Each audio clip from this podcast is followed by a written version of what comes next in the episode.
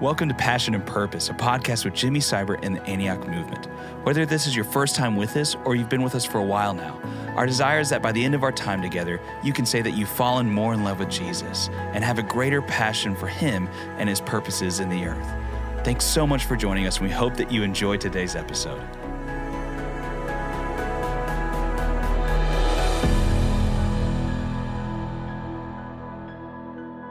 Well, hey, everybody, welcome back to Passion and Purpose. I hope you've been tracking with us this week. Sean Jones and I have been having a blast. We've had oh, yeah? three podcasts together, but the joy is to add a new person today. Who is this woman sitting next to you, Sean Jones? This amazing woman is my wife, Shannon Jones. yeah. And due to the nature of the things that we're talking about, I believe you invited her to make sure that I didn't get off on a tangent yes, or to sir. keep me on the straight and narrow as we did yes, sir. discussion. Yes, sir. As, as always, uh, uh, my wisdom is abounding in this moment, and uh, not as always, by the way. Uh, but hey, I uh, um, I did want to pull Shannon in because we're going to be talking about something really serious that affects all of our lives, right. and that is sexuality. And uh, of course, um, the the challenge for all of us is we've worked with kids for 30 yeah. plus years, all of us. And we got rescued and we want to rescue people. And mm-hmm. I think all of us have been uh, disturbed by kind of the pain mm-hmm. and the mm-hmm. challenge and the confusion that's going on. So, hey, we're going to dive right in um, and spend some time just talking about sexuality, sexual identity, what people are struggling with, mm-hmm. what's going on. But maybe I want to just frame this before we even get started is that um, most of you guys listening know, and I know you guys uh, are clear with us on this, and that theologically, for us, we we're what I call a Genesis one and two people. That God created us in the image of God. He created us male and female, uniquely male or uniquely female, biologically, relationally, emotionally. In so many ways, science can clarify you're born male or you're born female. And then we see in Genesis 2 where Adam and Eve come together, become one flesh. And that reinforces God's intention that marriage is between one man and one woman for life. Therefore, sexuality is to be expressed uh, male to female in the context of marriage. And I say that on the front end, not because we're going to have a big theological discussion about that, but that's our fixed point. Right. And our other fixed point is Genesis 3. Everybody sins and falls short of the glory of God. So once sin entered the world, so then both our sexual desires, preferences went right. in every direction. Yeah. Our lack of clarity about who we are personally, mm-hmm. whether it's male or female, or who I am as an individual, all that got messed up. And we believe that sin's the problem mm-hmm. for everything that we're struggling with. Right. So we're not overwhelmed by problems in the sense of, golly, I can't believe it's happening. We understand brokenness in all of our lives. But that's why we all need Jesus. That's why we all signed up to uh, call on the name of Jesus, be redeemed by Jesus, and then let Him begin to work through us His intended desire, or what I like to say, get us back to Genesis one and yes. two again, right? Yeah. Mm-hmm. And um, and I know that's our framework. So I just wanted to say it to all of our listeners because when we start getting into talking about the journey of helping people, you got to know where our fixed point is. But man, is there ever grace for people's journey? We've received grace, we're extending grace, and we're inviting people into a grace filled environment that also has a fixed point that we didn't fix, God fixed. And right. so we're all trying to get back to his original design. So, hey, with that, with that as a context, um, again, just uh, Shannon, why don't you start off and just tell us a little bit about your own background and um, you guys uh, kind of experience with this whole issue of sexuality and helping kids just take us in the quick 30 year 30 year journey so that we can kind of get up to date and start talking in depth about what the needs are Sure. When I think back when I first started walking with youth um, in youth ministry, I just think about the difference between then and now, just the things that were uh, at their fingertips and the exposure that they had to things. It was just, it's so much easier now. And um, I mean, I know in my own personal journey, I just had parents that walked with me and talked to me a lot about how to walk out this area of my life. Um, to walk in sexual purity and it was um, maybe a little bit more of an awkward conversation right. in our house, but it was something that I wanted it to be always the case that in walking with youth that they would feel free to talk about anything. Right. And um, man, fast forward and through the years, I feel like with phones and just the accessibility of things, the the age that youth are exposed um, to things as well as the nature of what they're exposed to has definitely um, you know changed over time and therefore the struggles um, right. are more intense and happening at earlier ages, you know, now. And so definitely a shift through the years right. for sure. So we were we were just talking about this. You know, it used to be because again, we've worked with young people for 30 mm-hmm. plus years as well. 30 years ago, if somebody was struggling with same-sex attraction, it usually and this this was true statistically mm-hmm. as well, 90 plus percent mm-hmm. were molested or uh, inappropriately touched or messed with as a young kid. It, it it, awakened a sexuality mm-hmm. that then became a brokenness for right. them. There was usually some kind of abuse, molestation, or exposure that was unique. What we would fast forward to, and we would say, hey, there may be today there was just exposure, period. So our own flesh, our own uh, wherever we were in our journey was we were exposed to stuff before its time, if you will, before God intended you to be knowledgeable of those things. Absolutely. And that exposure then creates appetite or curiosity. Absolutely. That, that once you go there, you get trapped. Absolutely. And it's not that that's who you are. It's just that something was aroused before it should have been in, a, in whatever setting. And that's a unique change, isn't it? That it's not always abuse related, it could just be exposure related. So, what would you say about that, Sean, about exposure that mm. kind of drives some of this?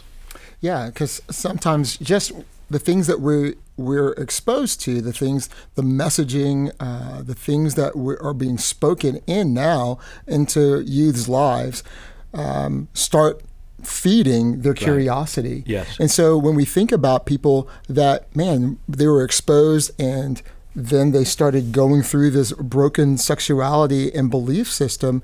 Now we're exposed to so many different messages saying that this is okay. Right. And that this is right on. And the human mind develops from when you are first born all the way to a mature adult with curiosity right. that always has to be trained of what is right and what is wrong. And we look at scripture telling wow. us how to admonish our children, how to raise people, how to bring them up. And we could teach people that, hey, this is right, this is right, this is right in our heart. And as God is speaking to us, people even still, even non believers as well as believers, I, I see the struggle in them of going, well, I don't know for sure, but okay, if you're telling me, mm-hmm. because I still believe that God's put his law in, in motion right. for us to cling to. And it's these things are, are clear at times for us to really see, but the enemy comes in and the messaging of the world comes in and distorts it. And we look at people that are so confused mm-hmm. and struggling with this. But as people keep saying that this is okay and this is fine and this is right, it's even more destructive when they say, okay, well, if that's this is right, now that's who I am. Right. Instead of saying, well, I mean, fully who am I? And in wrestling or resolving that there's something greater than just what I would believe and mm. bringing that in as my identity. Right, huge, right? So, so, so, Shannon, pick up on that so again as believers right. in jesus as people who believe in the word of god as god designed and described how we should live we believe that our identity is as a child of god or created right. in the image of god mm-hmm. through our confession and submission to jesus we become a child of god mm-hmm. a part of the family of god and the uniqueness in which he created us, male and female, and the constraints that he would put mm-hmm. on us mm-hmm. would be for our good. Absolutely. So we believe God only has our best in mind. He created us for a purpose, and those purposes are good and right and true. So that's our that's our framework. And so take us a little more into the identity conversation as the main driver beyond just sexual appetites. So this isn't sure. just about sexual appetites. Mm-hmm. Right. That's where the, the power is there emotionally, but really it's about identity. So yeah. just sure. unpack that for me. Well, I mean, one of the things that we've seen more recently is just that someone who's trying to figure out who they are and are looking for which group am I going to be which group of friends am I going to align with, and what are my interests, and all these different things. There is, um, there's this temptation to like identify in such a way where I can get people to rally around me. Mm. I can find a group of people who I can align myself with, and we're all in this together. And so it's uh, there's a kind of a um, we hear bisexual being bisexual yes. more and more recently in middle school and in high school. And the people who are around them are championing that you know championing them. And it's something that everyone's like wow we're so proud of you for you know coming out and saying this. And it becomes a place where they're getting positive affirmation and attention. And so that's really looks very different than even 10 years um, mm. ago. And it's it's sitting down and saying, so help me understand why did you land on identifying yourself as bisexual or as, you know, lesbian or whatever it might be when I'm processing with girls. And you know, again, like you said, it used to be, it would go back to a negative experience, you right. know, with the opposite sex or um, a place of brokenness or pain. And now it's like, well, I mean, this person said this, and I watched all these people kind of rally around them. And so I thought maybe I would try that. And so, not even necessarily attraction, but mm-hmm. more where I can find my place and my belonging. Um, yeah. And or then, it's a fad. It's it's kind of cool. Mm, yes. Or I can get into the spotlight. Or man, I get patted on the back mm-hmm. and uh, affirmation mm-hmm. through identifying this way. And so yeah, then going back and unpacking, finding you know their identity as a child of God, and not being identified, not finding their identity in anything external, mm. but internal. And so we've been actually talking about that a lot. So, mm. mm-hmm. so okay, so we talked about identity, and again, therein lies really the struggle in our culture right mm-hmm. now, right? Mm-hmm. I identify as a particular kind of person, whatever it might be. And the big thing in our culture today is you have to affirm me because that's how I identify. Right. Right. Versus what does God say about you? Let me affirm that. And what you say about yourself that's not God's design, I want to challenge that for your good. Mm-hmm. Right. right. So how how do we how do we reaffirm uh, a person holistically while trying to break them out of what we believe is behavior that's going to hurt them or going to destroy them or confuse them how do we how do we love the person while we're trying to get rid of the sin and that's it great. truly is sin is missing the mark of god right. whatever sexual it could be heterosexual bisexual sure. homosexual lesbian whatever the expression of your behavior outside the context of god that's called sin right right and right. so how do we separate out the sin while still loving people as they're kind of going through this process yeah you know, it's uh, about four years ago in preaching a message, I said, you know, um, there, you know, there are two genders. And as I said that in talking about how to actually relate to the opposite sex, uh, a girl just yelped and said, "What?" You know, and I'm like, "Oh no, I think I I, I wow. stepped on somebody's toes mm. here." And um, and after the the youth service, we got to have a conversation, and and I got to hear her and hear what she thought, mm-hmm. and then I just lovingly pointed her to scripture, and then started contending for a relationship. Mm. It was a mm. girl that I met for the first time, and um, we started speaking more and just loving her, hearing her heart, hearing her story, mm-hmm. um, getting her more involved, uh, but not stiff arming her, uh, but just drawing her more into community and, and dialoguing and, and hearing what she believed and and I started praying for her and, uh, and, and caring for her and circling back around to that moment when she had had just an adverse reaction to what I had said. And it just took you know a few months of just talking with her and being with her that she, the scriptures started really softening her heart and the lord started moving and she said, uh, "Yeah, I, I, really believe." As I circled back around, she's like, "Ah, you don't have to talk that much anymore. Scripture's clear." Mm. Um, wow. And uh, and so in that moment, uh, it was just knowing that I need to love someone mm. and let the Holy Spirit mm. be at work, but to have these conversations. And throughout the years, we've had a number of youth that you know come, they've come out of the closet, so to speak, in sharing and wondering if we are going to accept them still, mm-hmm. and if they were going to get to be a part of the youth group still. Mm-hmm. And uh, one young man, as we were uh, doing youth ministry in Austin, his junior year, he was brand new to our youth group. In his junior year, um, as the years kicked off, he was just struggling with this, and uh, for years, and he just shared with me. You know, he said, "I'm a homosexual," and uh, and I said, "Oh, so that's what you believe that you are?" And he said, "Yeah." And I said, "I believe that you're you if you desire that you're a child of God. Mm-hmm. I don't mm-hmm. think that that is your identity." And he's he looked at me. He's like, "No, that's what I identify." And it's like, "Okay," um, but walked with him through his junior year and his senior year, and he was always marveled and told his other um, friends who declared that they were homosexual. He, they said, "Man, you've got to come to this group. Mm. They just accept you.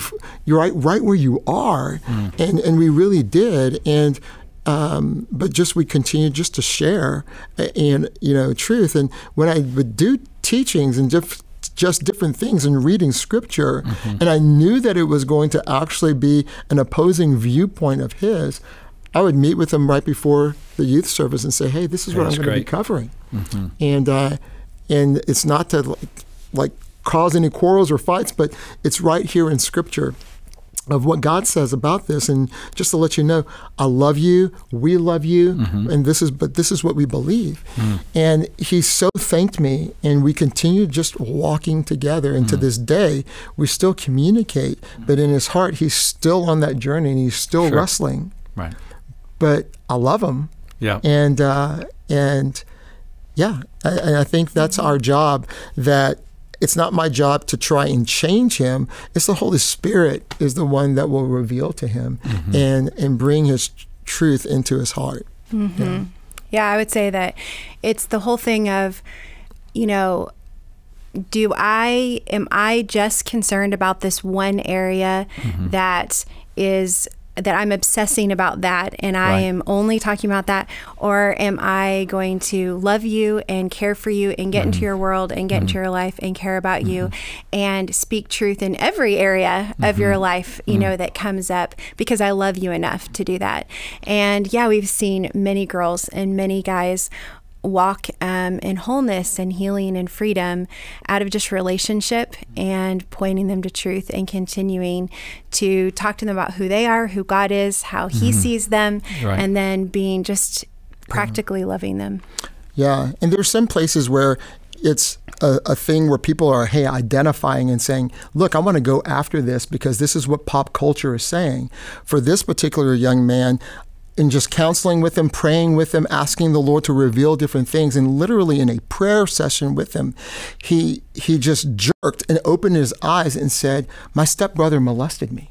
Right. And it was like this light came on. I'm like, what do you mean? And he's like, I can see it clearly. Mm-hmm. And then he just started sharing things. He's like, I, I feel like it's always been there, but I'm I'm I'm seeing it and hearing it and hmm. experiencing mm. it again for the very first time. And he started going on this journey of the amount of times that his stepbrother uh, sexually molested him, and then shared how he never stopped it, so he was complicit. And he said, "So I guess that's just who I am. Yeah, I wanted it." Oh, and it makes you hate the devil, doesn't it? Oh, oh my goodness. Yeah. Well, so so so, man, we're, we're getting into a lot of deep waters here, and, that, and that's what we want to do, right? Because we want to rescue people, help people. Um, you had Shannon, we had been talking a, a, little bit earlier, and you had talked about Jackie Hill Perry, mm-hmm. who I think we really would point people that way Absolutely. as another resource. Yeah. Her teachings, her books, a woman that came out of lesbianism, but she she helped she's helping all of us, right? Learn how to uh, care for people. Relay what her perception was on homosexuality versus the other issues. Uh, she was uh, talking, she was sharing in one of her teachings or testimonies basically about how that when she was in her most broken state and struggling with, you know, alcohol and stealing and uh, just looking for just looking to mm-hmm. um, looking for coping or uh, mm-hmm. looking to coping mechanisms. Um, she was she was just talking about how the people that were believers who came toward her just wanted to hyper focus on her struggle with on homosexuality, right? Yeah, right. and her sexual identity. And she was just like, what was an eye opening thing for her was when she realized, man, I am so broken in all of these ways, and in all of these ways, right. I need a savior, and I cannot navigate this on my own, and this mm. is beyond me. And that as she recognized that, and God started helping her in you know all these ways her sexual identity became one of those places right. that he, you know, realigned and that he healed. And so I just thought that that was pretty powerful coming from her journey of being like, mm-hmm. man, don't don't just make that the sole issue with someone. Mm-hmm. Um, yeah, you know, so so what what we're talking about, and again, we're we're just kind of wading in there. We're going to do another podcast to follow up, but we're talking about uh, God uh, creates people, knows people, loves people, mm-hmm. and to be a part of the healing journey, we got to know their story. Mm-hmm. Yeah. And instead of mm-hmm. just going after the expression of that, whether it's sexual or alcoholism or some other addiction or some kind of funky behavior, right, right. we got to hear the story, just like yeah. we talked about Sean, your friends, or different friends we've all had, once we know the story, then God can begin to unpack the places of need and healing. Just one other point that I want to make the observation, I know I know we've talked about this so you'll agree with this, is that when a kid is 12 years old, they have not landed in right. who they are. I don't right. know if you've noticed that. Right. I didn't know who I was at 12 years old. no. uh, but the culture is pushing yes. for them yeah. to identify right. with a sexual uniqueness or preference right at seven years old 12 and that's what's heartbreaking to me if there's anything i mean yeah. we're all older mm-hmm. and right. we we've yeah. we we're going to love jesus and honor god i mean we, we've decided how we're going to live our lives right so right. now it's all about rescuing another generation and our own kids and their friends right. and all that and so in the end um, that is such grieving to me that we are making kids identify. So when people say it's unloving to be clear about sexuality or about male and female, that's unloving because they feel this way or that way. I think it's unloving to do the exact. I think it is so unloving yeah. to demand that a kid identify themselves sexually as a person mm-hmm. right. in their maturation process. Yeah, it's just stunning yeah. that we would somehow think that's okay. Yeah, have, we have a friend in Austin that has a uh, works at a child care center, and and she had this mom walk in with her little son uh, wearing a dress, and he was wearing a dress, and she was explaining, well, she's letting him decide who he is at four years old. At four, four. years old, five years old, and and it's no. Um, we are parents. We right. instruct.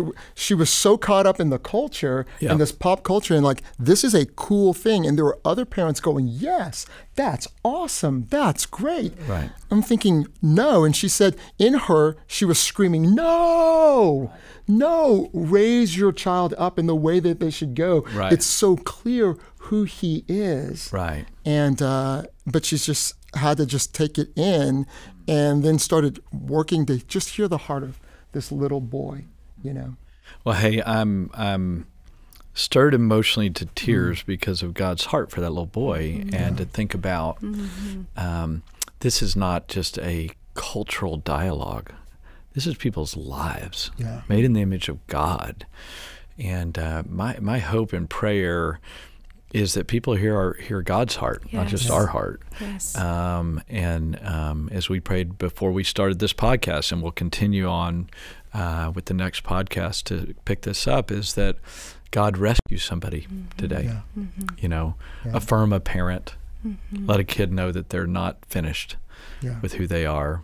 Give some people hope, and um, let us not be moved by the culture, but moved by God. We pray that in the name of Jesus, mm-hmm. amen. Amen. Thanks so much for tuning into this episode of Passion and Purpose, a podcast with Jimmy Seibert and the Antioch Movement. For more information, please visit jimmyseibert.com and antioch.org. We'll see you next time.